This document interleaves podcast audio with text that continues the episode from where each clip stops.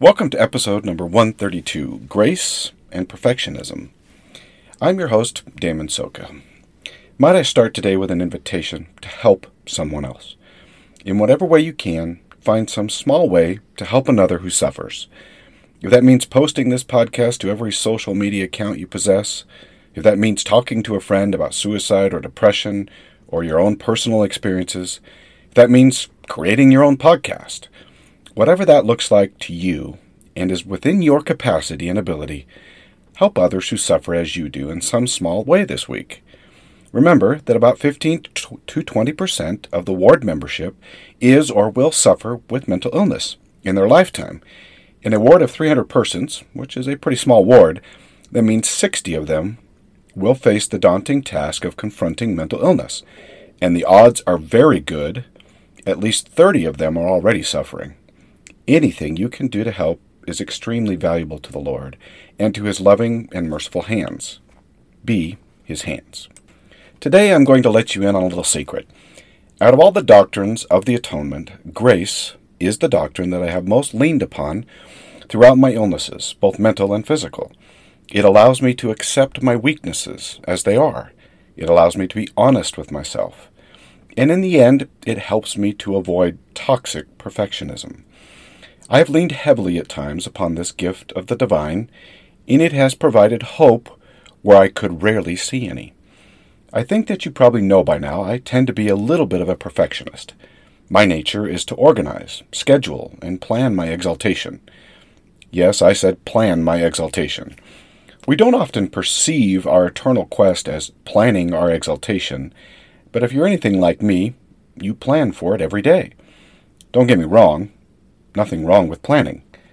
We need goals, executable plans, and milestones to work towards our exaltation. It isn't going to just happen without us thinking about it and planning for it. But like everything else in the gospel, we need balance, especially when we have mental illness.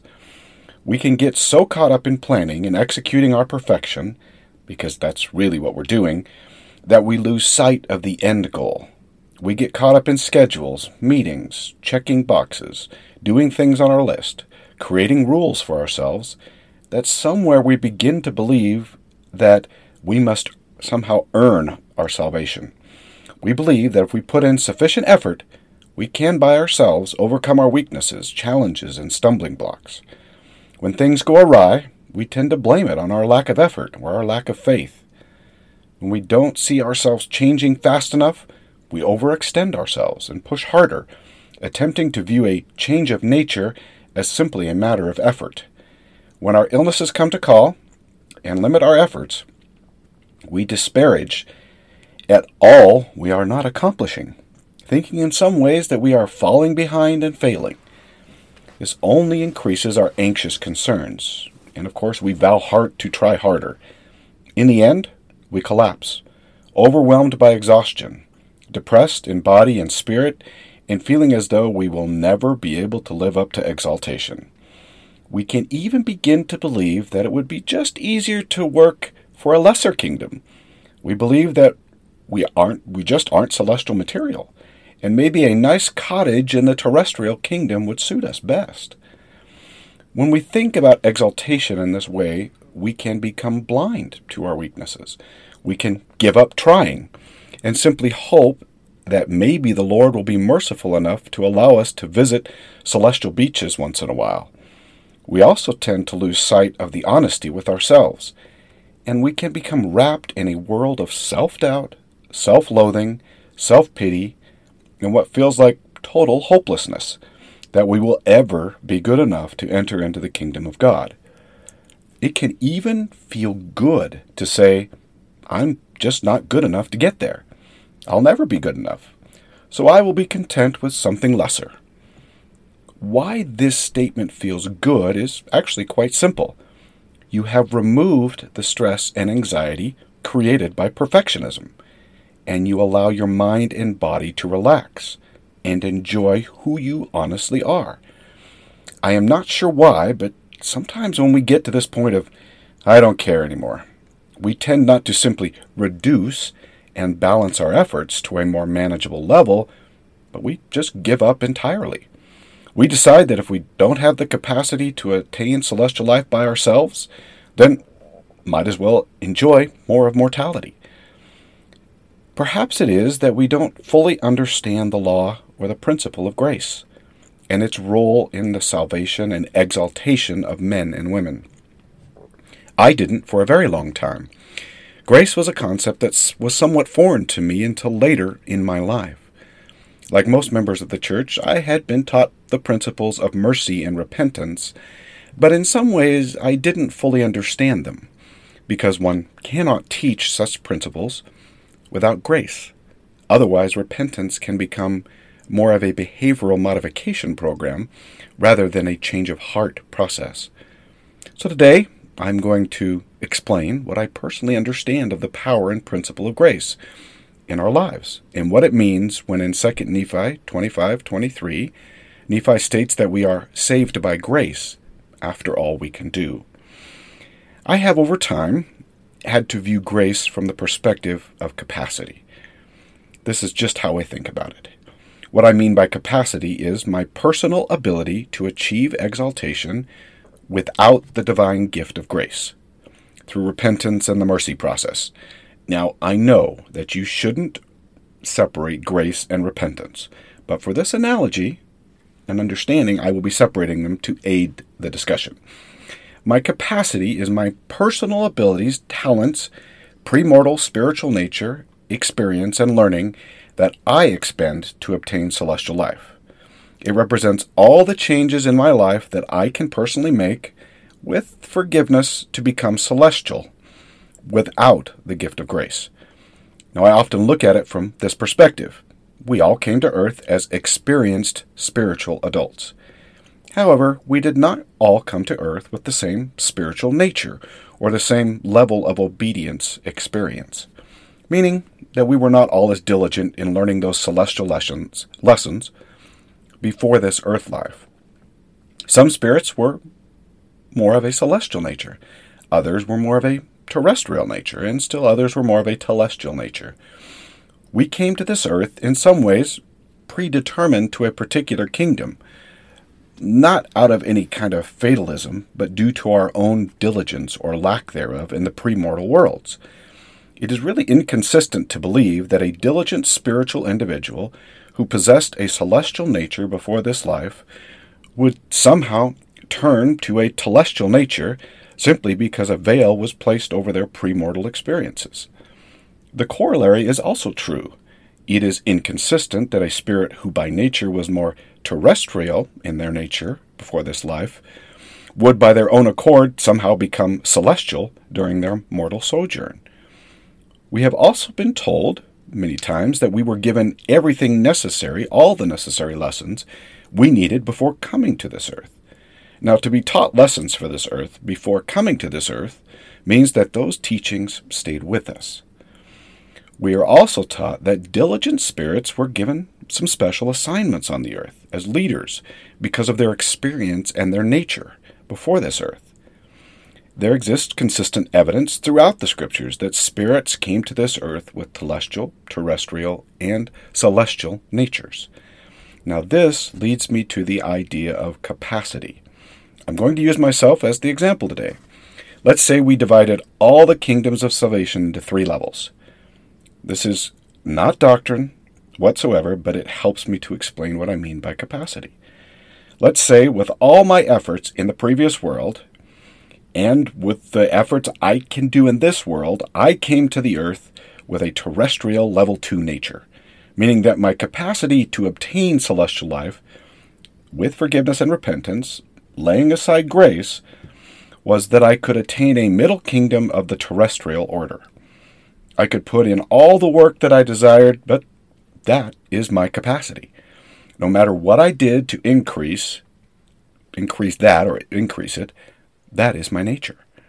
By myself, and with the repentance part of the atonement, I could only attain to a level 2 terrestrial order.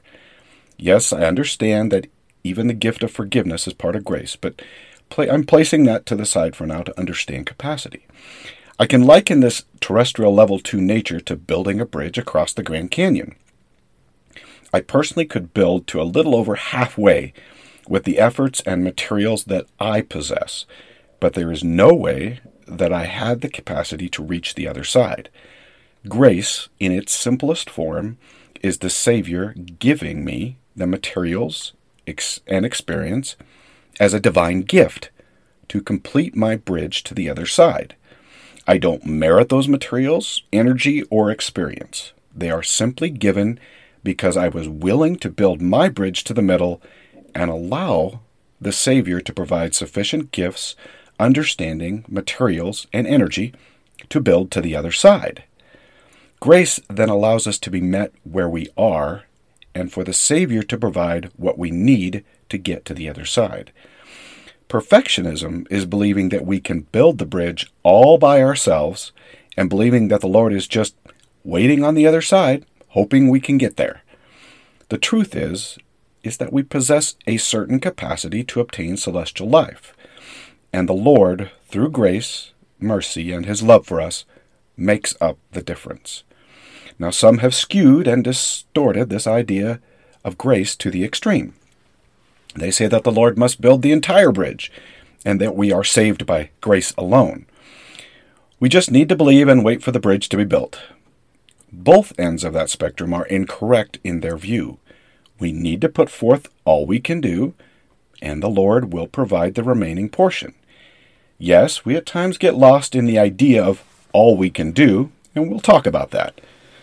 But what we need to understand is that the Lord desires to give us the gift of grace. He desires to help and to provide aid to our souls. He does not give out grace like some type of despotic king, randomly helping one person but not another. He gives it to those who work and ask. Grace is and should be a consistent force in our lives. It gives great hope to every soul. If the Lord can make up the difference, then all we have to do is give our best effort and ask for that divine help. Now, this idea of grace has helped me more than any other principle of the gospel with my mental illness. If not for grace and the Lord's divine help, giving us weaknesses on this earth does not seem logical or even very helpful. If we did not have this divine gift, then giving someone a mental illness could, and likely would be a spiritual death sentence. But with grace, mental illness can teach us valuable lessons about ourselves, our relationship with the Savior, and even those around us. And any disadvantage can be made up. When we understand that the Lord can make up the difference and He is ready and willing to do so, then our small efforts during our dark moments can be everything the Lord needs us to do we can lay aside our perfectionism and our efforts to obtain celestial life on our own and work with the Lord through our efforts, however meager those efforts might be, and the Lord's gifts of divine aid. Now, let's talk about that phrase, all we can do. Even this phrase can cause us some anxiety and the belief that all we can do is expend every last ounce of energy and ability we have towards exaltation. Now, if not for another scripture, which I love, this phrase could be very confusing. The scripture that dovetails nicely and expounds this idea is found in King Benjamin's sermon. I have quoted it often in these podcasts. It is Mosiah 4:27. And see that these things are done in wisdom and order, for it is not requisite that a man should run faster than he has strength. And again, it is expedient that he should be diligent, that thereby he might win the prize. Therefore, all things must be done in order. What the Lord wants is effort, but not the expend all your energy and crash type of effort, what I refer to as the sprinter syndrome.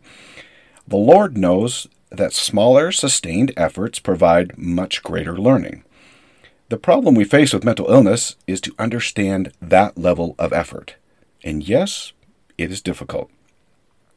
We feel guilty when we don't do something, even when not doing something is best for ourselves and our illness. It is difficult to choose what we can do and what we should do when the very processes that inform our decisions are under attack by our illness. So, even when we are making choices, the Lord provides for grace and mercy in our choices. He wants us to work consistently, but he understands that our level of effort is going to change with our illness. He knows that our decision processes and our reality will be altered, and he takes that into account with great mercy. So, what do we do then? We plan for what we believe we can do, and then we allow for adjustment without guilt. The adjustment part is generally somewhat easy. The guilt part, not so much. We need to manage the guilt. We plan our spiritual processes through these primary answers prayer, scriptures, serving and loving others, and looking generally for ways to make the world a more loving and forgiving and better place to live. Now, each of those answers will look differently depending upon our illness and our emotional status. Some days we might be able to really search and apply the scriptures to our lives, and others we might only get a few verses read. Some days we might be inspired to help another as we have the energy and capacity, and other days we will not. Just because our illness causes this disparity does not mean that the lesser days provide lesser value. What we need what we most need is to be content with what we can do. Is that easy? Heavens no. That represents a very difficult adjustment for the brain and the heart and it can represent even a difficult adjustment for those around us. When our capacity shifts to lower gears, those around us cannot see the difference outwardly because this isn't an outward facing illness. But if we don't adjust and we continue to overextend, we will fall into one of two patterns. we will give up entirely, walking away, as it were, from the effort, maybe dabbling in the gospel once in a while, or we will fall into the sprinter syndrome, running far too fast for too long and collapse, losing some of the ground we have already gained. The sprinter syndrome also has the detrimental effect of amplifying our symptoms and causing greater stress and lost time. Over time, we find that we sprint shorter distances and relapse for longer periods of time. Now, I wish I had a formula to tell you exactly what balance ne- what your balance needs to be, but that is dependent upon where you are in your management of the illness, your personal goals, your relationship to the Savior, and your symptoms. And that formula tends to change over time as management improves or life brings forth its shocks and surprises and changes in our illness over time. What I can say is that if you start small and add things more slowly over time, your illness, the Spirit of the Lord, and your body will let you know. Yes, you are going to make mistakes, and you should expect that. And you will overextend, and at times you're going to underperform. But slowly, maybe more slowly than you would really like, you will find some balance. And with that balance, maybe just a little more happiness, contentment, and joy. Understanding grace is really the key to finding that balance and capacity. Understanding that the Lord will make up the difference. Now, before I end today, I want to talk about something that has been on my mind regularly since conference suicide. I spoke, spoken a few times about it and the need to address it when it comes upon us. It is important with mental illness to be honest about suicidal thoughts and emotions. Often, suicidal thoughts have come into my head. Normally, for me, these thoughts come when life has been difficult over a period of time. Lately, due to a serious aggravation of my autoimmune illnesses, I've been in great pain and have felt a great loss of energy. This brings about those depressed emotions, and my anxiety tends to go a little crazy. And then those suicidal thoughts start. I realized the other day that my particular thoughts of suicide were not so much about dying, but being relieved from my suffering. I know that sounds like the same thing, but it isn't. I don't really want to die. I just want to have some relief, even for a short period of time. And this is how my brain and emotions are communicating with me. Suicidal thoughts can be frightening when they come. But remember that our brains are interpreting signals from the body, and creating feelings from emotions, and sometimes we interpret a great desire for relief as suicidal thoughts. These thoughts are a signal from the body that you need to take some time and slow down. Remove some stress in your life. Take a vacation. Remove some of the aggravating complexities in your life. The body is just saying, hey, I need a break. Some reduction in stress and environmental influence. Many times, suicidal thoughts are not truly about suicide, but simply about rest and adjustment. Now, having said that, if your suicidal thoughts are increasing and you have begun to think about the how, and especially if you know how and are thinking about planning, get some help. I would say that it doesn't matter where you get that help, but in some ways it actually does. Get help that will help.